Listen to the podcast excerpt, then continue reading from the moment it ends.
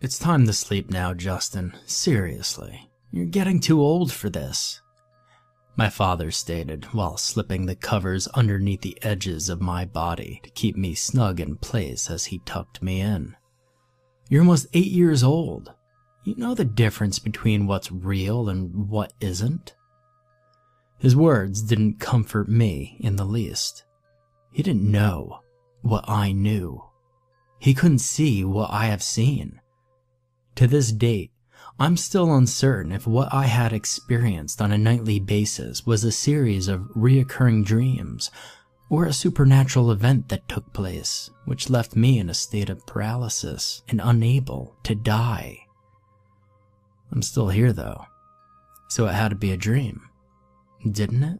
My father gave a slow shake of his head, bringing his hand up to run his index and thumb across his thick mustache. One that was commonly seen on any man who had served time in the Canadian militia. He was sleep deprived and stressed because of my constant appearances in my parents' bedroom late at night due to these events. Now, go to bed. I don't want to have to talk to you again about this. He stood from the side of the bed. He turned around, wearing his dark blue housecoat wrapped about his form so that nothing but the calves of his legs could be seen. He reached out for the light switch to my room. Wait, leave it on, I asked, almost in a begging tone, thinking that the light would be the key to keeping this creature away. Justin, you're too old to be sleeping with the light on, my father responded in his usual stern, uncompromising voice. Please. I used my best pleading tones on him, hoping to sway his decision. A few seconds went by, with his hand on the switch. All right, but just for tonight. He stepped around the corner and closed my door, which made me nervous for some reason. I waited to hear the sound of footsteps that my father made as he trekked down the hall to his room, and then sprang from my bed, rushing to my door and opening it as gently as I could, so that I wouldn't alarm my parents with the sounds, completely absent minded to the fact that the light from my room shone directly into their bedroom, as they never slept with the door closed. I let out a soft sigh, sticking my head out of the doorframe to gaze down towards their room. I could see a dark image of my father retiring to his bed. I then turned my head to look down the opposite side of the hall, which led to the living room, but for some reason, I couldn't see anything. Just a pitch black tunnel which led to a void of nothingness. Clearly not the case but my overactive imagination was turning the gears in my mind. After a second or two of playing out in my mind, skeletons from a video game I had played earlier, emerging from the black hole in the hallway that I had been staring into, I shook the thoughts from my head and moved back to my bed, which was tightly placed in the southeastern corner of my room. My door was just a few feet away from the foot of my bed, I liked it because I could see someone coming, giving me the chance to prepare myself for my company.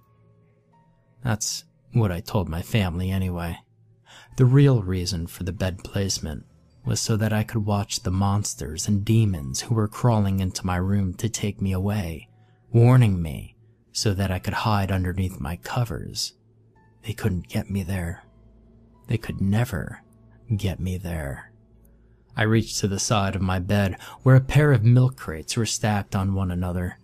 In an old radio played music from a radio station I listened to quite frequently. A minor amount of static could be heard in the background, but the joyful tones of the positively influenced music shut out the eerie sound of nothingness. I relaxed against my pillow, dragging the sheets and the duvet up to my shoulders wrapping the edges of them around my neck to assume a comfortable position as I curled up, staring at the clock of my radio, feeling my eyes becoming heavy. Sleep. Becoming free of fear and any bad emotions that would accompany it. What was that? I sprang, sitting straight up in my bed as the distinct sound of someone bringing up the contents of their stomach onto my floor sounded heavily into my ear. It was even worse, considering the intense phobia I had of vomit, clutching the back of my neck to make the sounds make me feel even worse. I started to get choked up, feeling fear trading places with the blood that ran through my veins, freezing me in my spot. Mom? Teresa? I asked in a shaking voice, hoping to all things that would hear me that it would be one of my family members. Though, there was no reason for my family to be in my room, puking on my blue patterned carpet. I sat up further, hoping to catch a slight view of whoever was being sick on my carpet, though my back fell against the wall that had one of those pillows up against it. As I had seen the black and green liquid spreading out onto my floor, followed with more gagging and dry heaving, my stomach churned, watching the soft spatter of bile spray onto my floor. Please, stop, please. I sat up again and looked over the foot of my bed, though I didn't see pajamas, nor did I see a housecoat. I saw the bare back of a being who looked as if they had been deprived of nutrition for quite some time.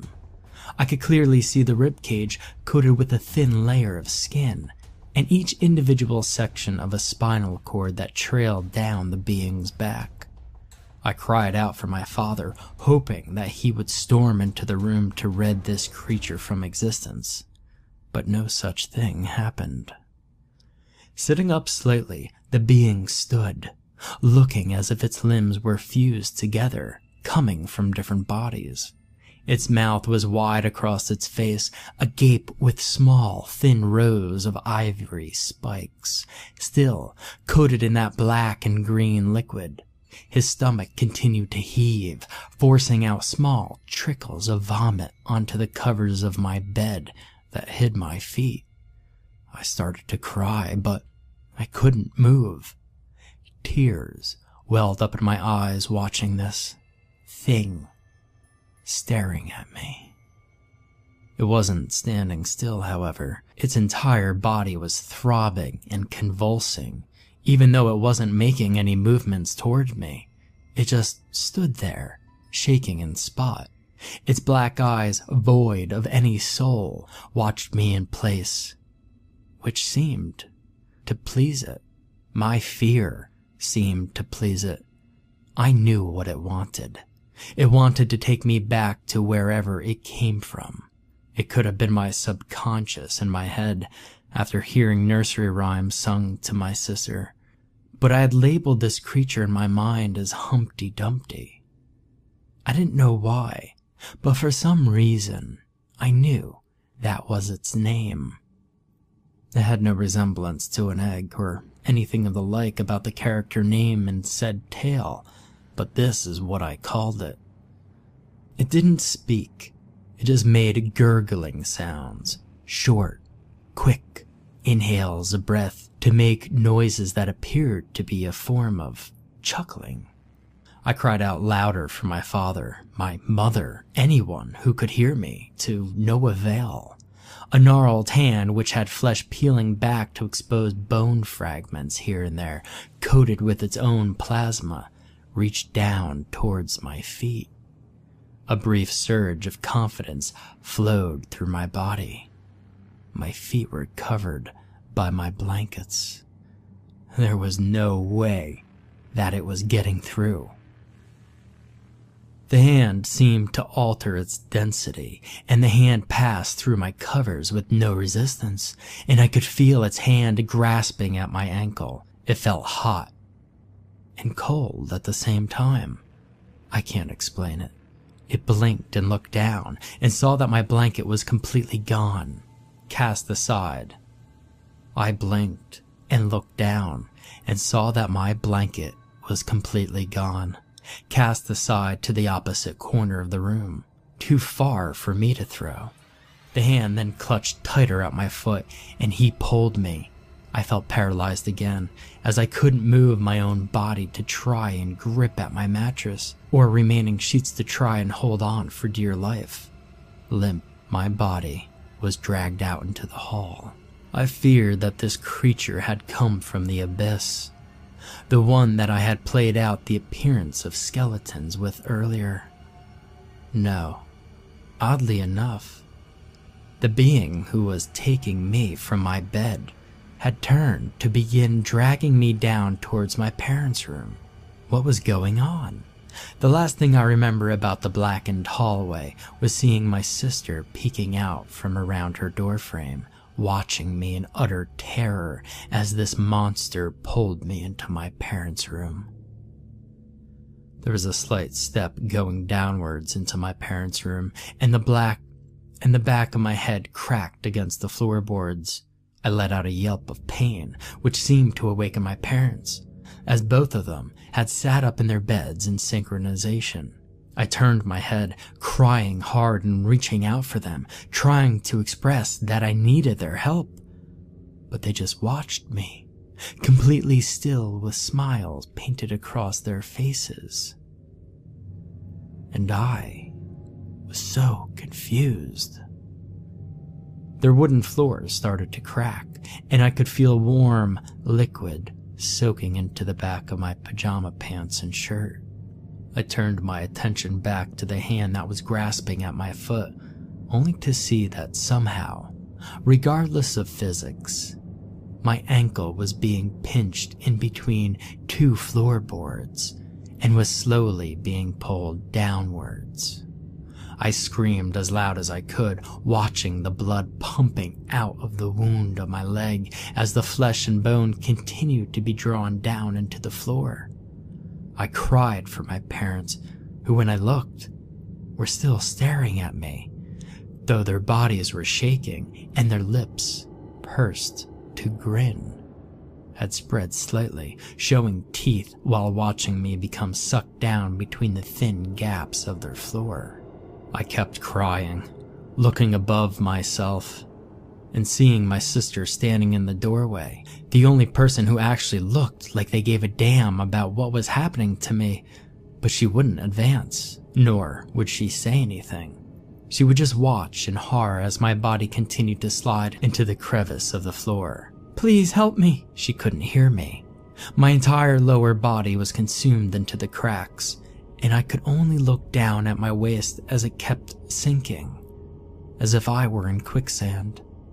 The pressure of blood building up made my eyes feel like they were swelling, and I couldn't take this much longer. I opened my mouth to cry out again as my stomach was claimed by the wood, though all that came out was a heavy flowing river of blood that was forced from my lower body to erupt from my mouth, followed by my eyeballs popping out of place due to the pressure inside of my body. Blood flowed from my mouth, nose, and eye sockets like a faucet was turned on inside of my cranium. My body was consumed completely, and the evidence of blood on the floor was absorbed into the grain of the wood, leaving absolutely nothing behind. Finally, I opened my eyes again, hearing the sounds of chickadees chirping and seeing beams of sunlight flowing through the curtains of my window on the other side of my room. I rolled to look behind me, seeing that my sister had come into my room in the middle of the night, wearing her pink one piece pajama suit. She stirred awake, bringing her hands up and rubbing her eyes. It was just a dream. I sighed in relief and sat up onto the edge of my bed. I'm sorry, I couldn't stop him, expressed my sister in a groggy, sleep voice. What? I shot a look back towards her, curious as to what she was talking about. He told me that if I wouldn't go with him anymore, then he would take you. I stood, looking to her in horror, then looking to the foot of my bed, and seeing a miniature lake of vomit. My heart sunk. looking to it as my mother passed by my door. She paused, looking into my bedroom at the mess on the floor. Justin, are you sick? No, Mommy, that was me, Tressa replied. Was it? Or was my sister just playing to the demands of the monster who had killed me last night? How long had it been here? How long had my sister been dealing with the brutal torture that he wrought onto me? Was any of this real? Was I truly awake? Tressa got out of bed and reached down, plucking her nursery rhyme book out from underneath of my bed, which was opened to the story of Humpty Dumpty. She apologized again, started crying, and left the room.